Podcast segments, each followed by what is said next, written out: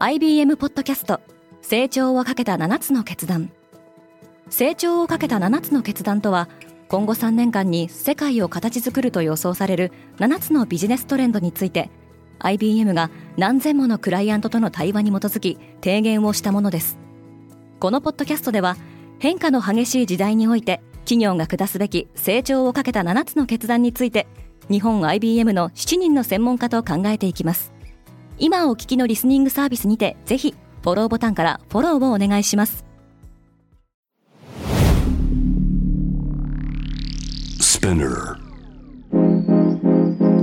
おはようございます。平野真由です。3月2日木曜日。世界で今起きていること。Facebook や Instagram を運営するメタが本格的にハードウェア開発に乗り出すようです。このポッドキャストデイリーブリーフでは世界で今まさに報じられた最新のニュースをいち早く声でお届けします。メタはスマートフォンの代わりとなるデバイスを開発している。メタは社内向けに行ったプレゼンテーションで今後5年で予定しているハードウェア開発のロードマップを発表しました。テックメディアのバージが報じているもので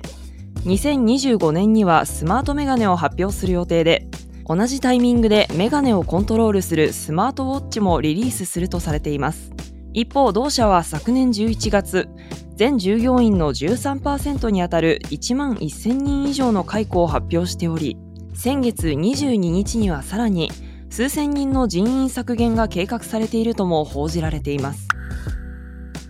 アームの本命はニューヨーク市場。ブルームバーグはソフトバンクグループ傘下の半導体設計会社アームがロンドン証券取引所への上場を当面見送ることを決めたと報じました。年内のニューヨークでの上場に注力するそうです。アームのロンドンでの IPO をめぐってはスナク首相がソフトバンクグループの孫正義会長などと協議していました。テスラがギガファクトリーをお披露目。テスラはテキサス州オースティンに建造された工場ギガファクトリーで投資家向けイベントを開催。CEO のイーロン・マスクはマスタープランを発表し新たな工場をメキシコに建造する計画などが明らかになりました。このイベント開催は最高のタイミングといえるもので先月末以来テスラ株は大きく上昇しマスクは世界一の富豪の座に返り咲いています。インスリンが大幅に値下げされる。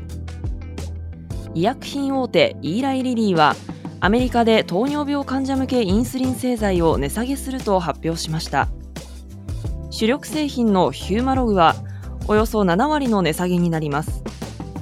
また新たに低価格帯の商品も販売します。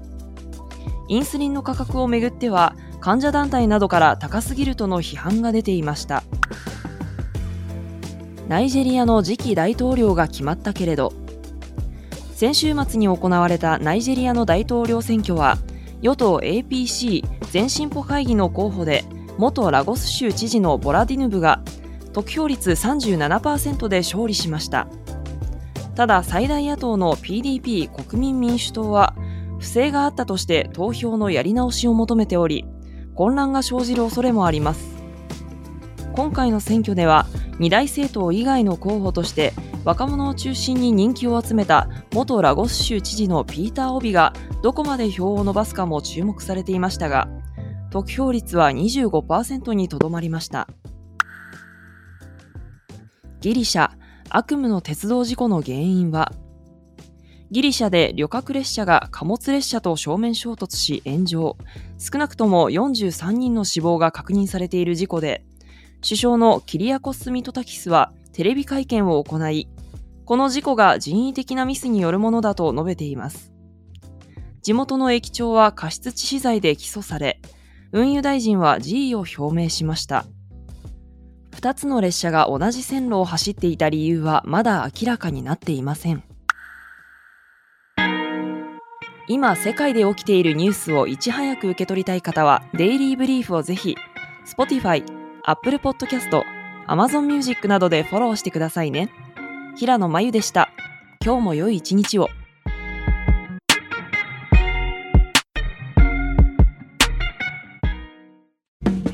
リスナーの皆様より多くのリクエストをいただいている話題のニュースを深掘りしたエピソードを週末の有料版で配信中です今なら1ヶ月無料トライアルを実施中詳細は概要欄に記載しています。この機会にぜひ聞いてみてくださいね。感想ご意見もお待ちしています。